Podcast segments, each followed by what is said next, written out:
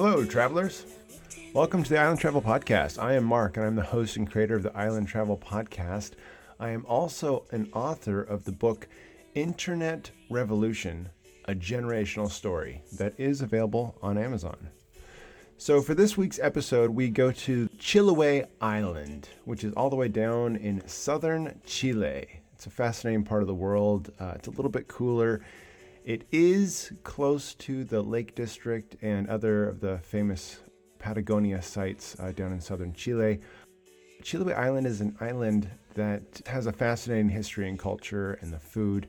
And I spoke with an expert from Audley Travel, a travel destination company. Her name is Melissa Deer, and Melissa has a lot of great things to say about Chiloé Island.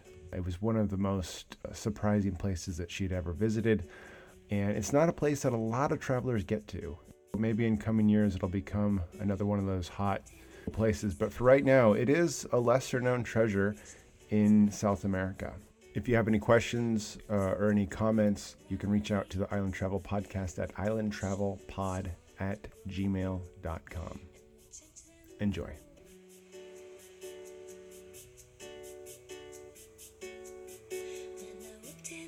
So you grew up with kind of a diplomatic family and you spent or lived quite a while in South America growing Yeah. up, right?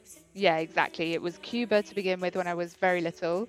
That's where the, the whole sort of Spanish and Latin influence came in from when I was just just a very young kid. And then that sort of informed what I studied at school and what I studied at university and sort of culminated in me going away for a, for a- for a good long time to spend time in Mexico and then eventually to spend time in Chile and Argentina and I lived in Chile for about a year and a half. It's great because it brings us to Chile, which is really where Chiloé Island, which is in southern Chile. Yeah. Um, I just want to touch real quickly on Cuba. So you grew up in Cuba. Yeah. I did another episode with a, a tour guide called Querido Mundo, which is a travel agency. They do backpacking trips to Cuba. What was your Cuba experience like when you were there? as a kid, I was sort of roughly age seven. Um, it was great Right. for me because I, you know, all I did was really just soak it all in and um, loved it as a kid. I know it was it was quite quite difficult for my parents, you know, getting the right food and you know making sure we had all the supplies.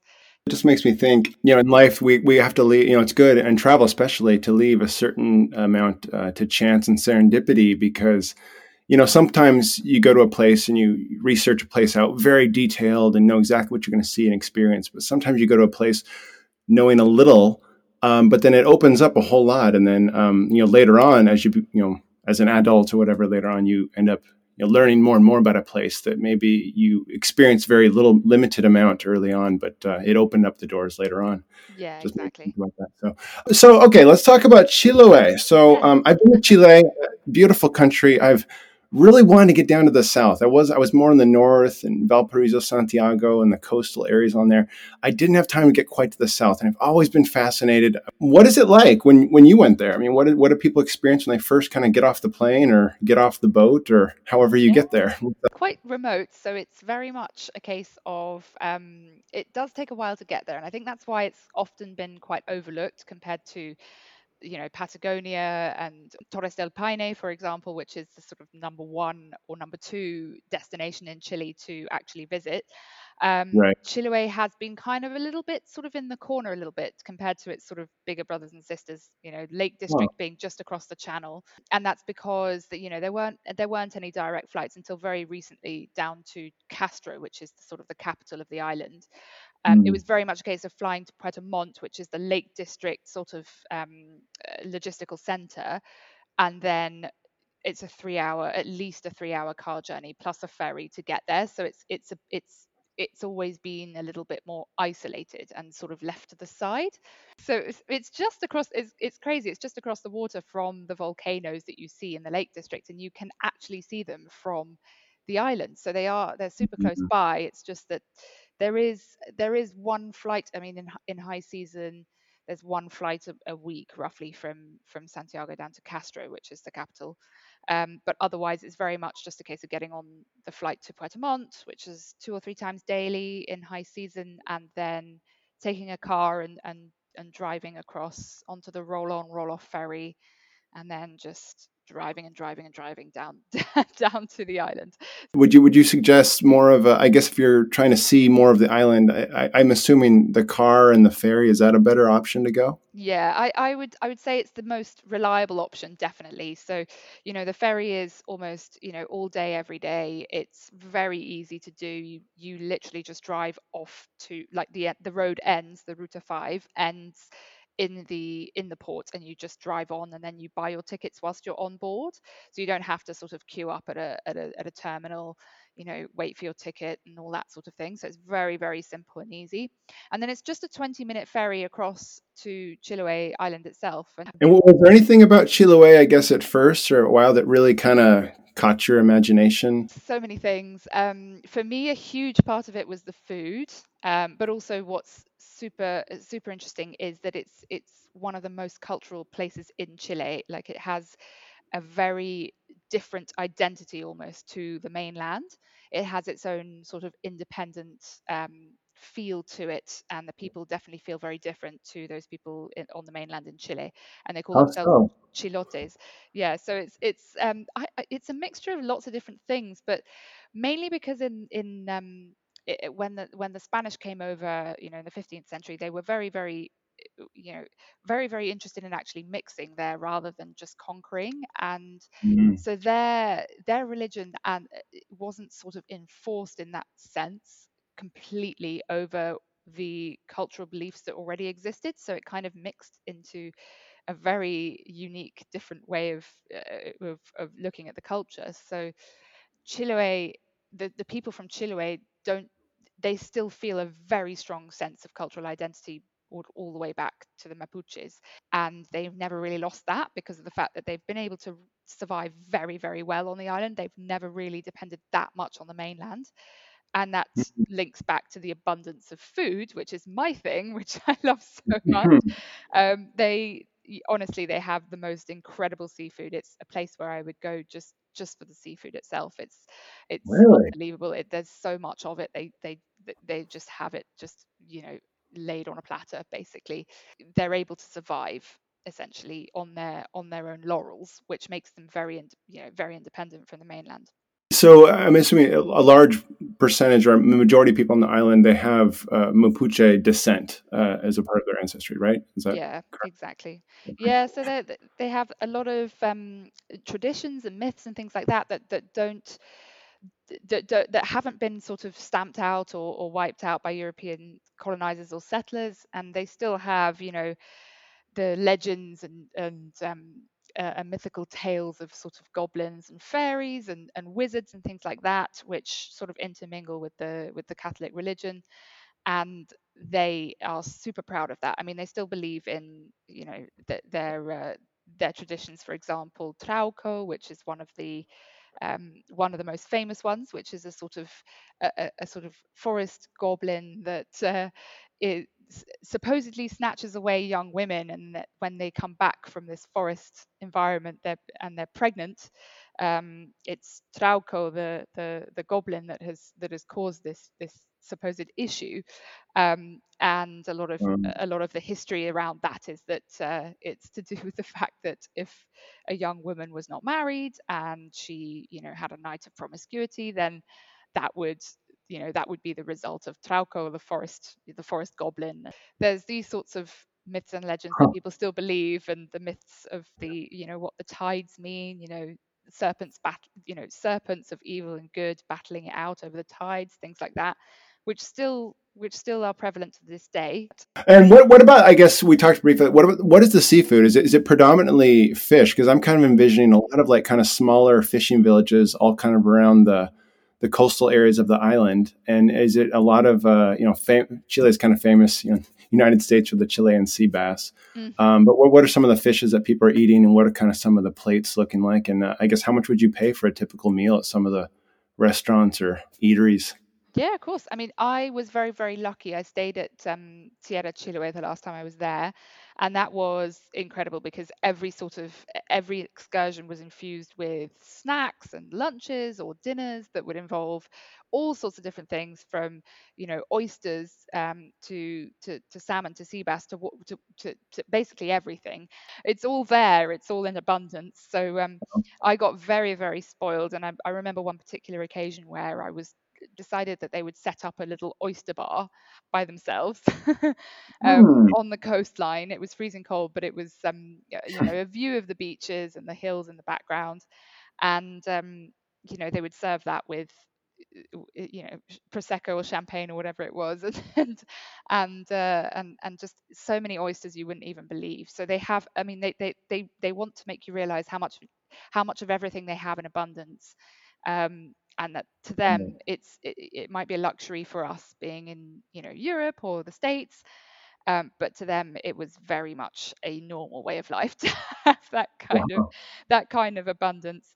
Um, so it's pretty much everything. But they have their own fish stew as well, which is a, a, a, a called curanto, which is a traditional meat. Uh, sorry, a, traditional fish dish that they that lots of sort of uh, shellfish, crab, all that sort of thing um, cooked underground and uh, with hot stones on top and things like that, um, and lots of oh, potatoes okay. made with um, all the spices and herbs and all that sort of thing that you can get in Chile. Yeah, and it's not overpopulated as well, which is something that's a massive, you know, benefit to them. You know, 140,000 people, something like that. So they have a lot to go around, and that for me is amazing living in the middle of England. Um, what, what, if you could give an idea, maybe um, just like roughly, what, what, what, what are you paying? What's a tourist paying, and what kind of uh, accommodation options are for like a, a meal on on a on a beach of like mussels and oysters, like you described, or maybe at some of the kind of mid or nicer restaurants? Um, what does that typically cost, and also the accommodations? Chile is not the it's not the cheapest country in South America, as I'm sure you're aware. you know, a really hearty meal, you're looking at sort of quite quite cheap UK pub prices. So you know five to ten pounds for for a healthy you know hearty meal. At the top end it's not going to be you know hundreds and hundreds of, of pounds or dollars. Um oh, you know it's, sure. it's it's it's a, it's a small bracket you know um, 10 to 50 something like that depending on the place that you're in. But accommodation is is hugely varied and and with Audley we we don't we don't look specifically for the the sort of the luxury end of the scale. We just look for what has okay. character and what's quite boutique and, and and actually on Chiloé that's perfect for us. You're probably going to in in low season you'll probably find something that dips below $100 a night for a room in high season you're looking at 100 to 150 probably the cheapest. One very you know very very high end luxury lodge which is the place i stayed at which is tierra. So you're looking at you know 800 to 1500 dollars for the night for a, for a double but that would include you know everything. So breakfast lunch dinner excursion. You yeah, get a lot what you, you pay, right? You definitely do. I mean, 15 oysters for one person is is quite a lot. Yeah, yeah. And, and, the other thing about Chiloé is that it is it is very undiscovered by tourists. So you do often find that although you might be booked on a shared excursion, regardless of what hotel you might be booking it through, you may mm-hmm. often end up as the only person or the only people on that excursion? It seems like you know the people that do make it down, I guess, that are going from like the United States or Europe and other kind of uh, higher income countries outside of South America. Um, uh, many are going to like Atacama up in the north, yeah. um, and they're going down to Tierra del Fuego in the south. So who is kind of going to Chiloé? Is it mostly other South Americans with maybe a few kind of more intrepid and more adventurous travelers? Yeah, absolutely. Yeah, and back backpackers as well. But also the other thing is that, that that it's a huge, it's a brilliant spot for bird watching. It's the place in Chile that has the most endemic species for plants as well. Bird watching is unparalleled. Wetlands areas, you've got rolling hills, you've got temperate rainforest. So it, it's because of the fact that there are so few people. I mean, there's lots and lots of wildlife, and it really flourishes there. Chile's a long, thin country, and it does take a while to get places. But if you've yeah, got the time, yeah. then yeah. definitely go because you see. For me, it's all about the seafood and, and the wildlife and the fact that it's got this this very distinct culture. Yeah, I, I, the only people I've really heard talk about Chiloé, it's, it's pretty much other Chileans that I've met, and they kind of they, they kind of revere it in this kind of way that you mentioned. Um, yeah, I had kind of a lightning round set of questions, but you already kind of answered a lot of them. Maybe we can just do one um, quick summary. Um, what would be kind of if you were taking someone for the first time and you wanted them to experience some of the magic, um, and you had one day for this person, you know, what would you be doing in that day? Gosh, it would be an action-packed day because I haven't even mentioned the churches or the dolphins yet. But that's, that's the other. Those are the other things that you should be looking out for. Um, uh, I would probably spend half a day doing sort of a, something cultural, uh, visiting the the wooden cathedrals, for example, which are again something I haven't mentioned yet, but there are um, some cathedrals which are thousands of year, years old and they're just made out of wood and wow. some of them as well don't even have any nails in them they're just they're just built that well by the um, uh, by the, the the carpenters on Chiloé that were that were obviously used to building fishing boats because a lot of these cathedrals or, or, churches have upside down boat hulls basically as their as their roofs. Tribes like Mapuche Indians like thousands of years ago that built a lot of these churches or, exactly. or the remnants of that. Yeah, oh, wow. exactly, exactly. And and so there's 16 at the moment that are still standing that are that are UNESCO World Heritage from before, you know, before the European settlers, and that's fantastic. And I think it's definitely worth having a bit of a tour of one or two of those, and then a market, a fish, a seafood market experience for lunch, and then in the oh. afternoon, you know, going bird watching, or um, as I as I mentioned, you know, there's lots of penguins and and dolphins. I was just getting a small roll-on roll-off ferry between one part of the island to the other because it was quicker and it was about five minutes on this ferry. But in that time, I saw these dolph- these fantastic dolphins just just jumping out of the water over the ferry, oh, putting oh, wow. on a display almost. And dolphins in Chile, and I didn't think that I would see them in South America, and they just happened to just put on a display at the time. We went hmm. searching for them the next day, and they were they were sort of playing around the boat. So very much a wildlife focus in the afternoon. Maybe even get a short hike in because there's some fantastic hiking territory in Chiloé as well. It's just there's too much almost for a day. I would say yeah, okay. three nights. Three nights wasn't even enough for me because I didn't even get to see the sunken forest, which is stunning. Um, part of part of Chiloé that is that is left over from a, an earthquake, which okay. has basically sunken a part of the island, which meant that the the temperate rainforest is it has died, but it's the the dead tree trunks are up above the water level, so you can kayak amongst those it's again it's always this sort of thing. If you if you're not aware of it if there's not much marketing about these these places then um, then then you may you may overlook it for other other things. So uh, that's called the Chepu sunken forests in one day you just need to, pre- to just pre- be prepared to wake up super early and go to bed super late Yeah, Melissa, you've been very generous with your time. I really appreciate all you right, talking about Chiloé Island. This is uh, this is great. I can't wait to go there someday. Yes, please do. And if you need any information, just come to Audley, and we'll help you. We'll sort you out. definitely, definitely.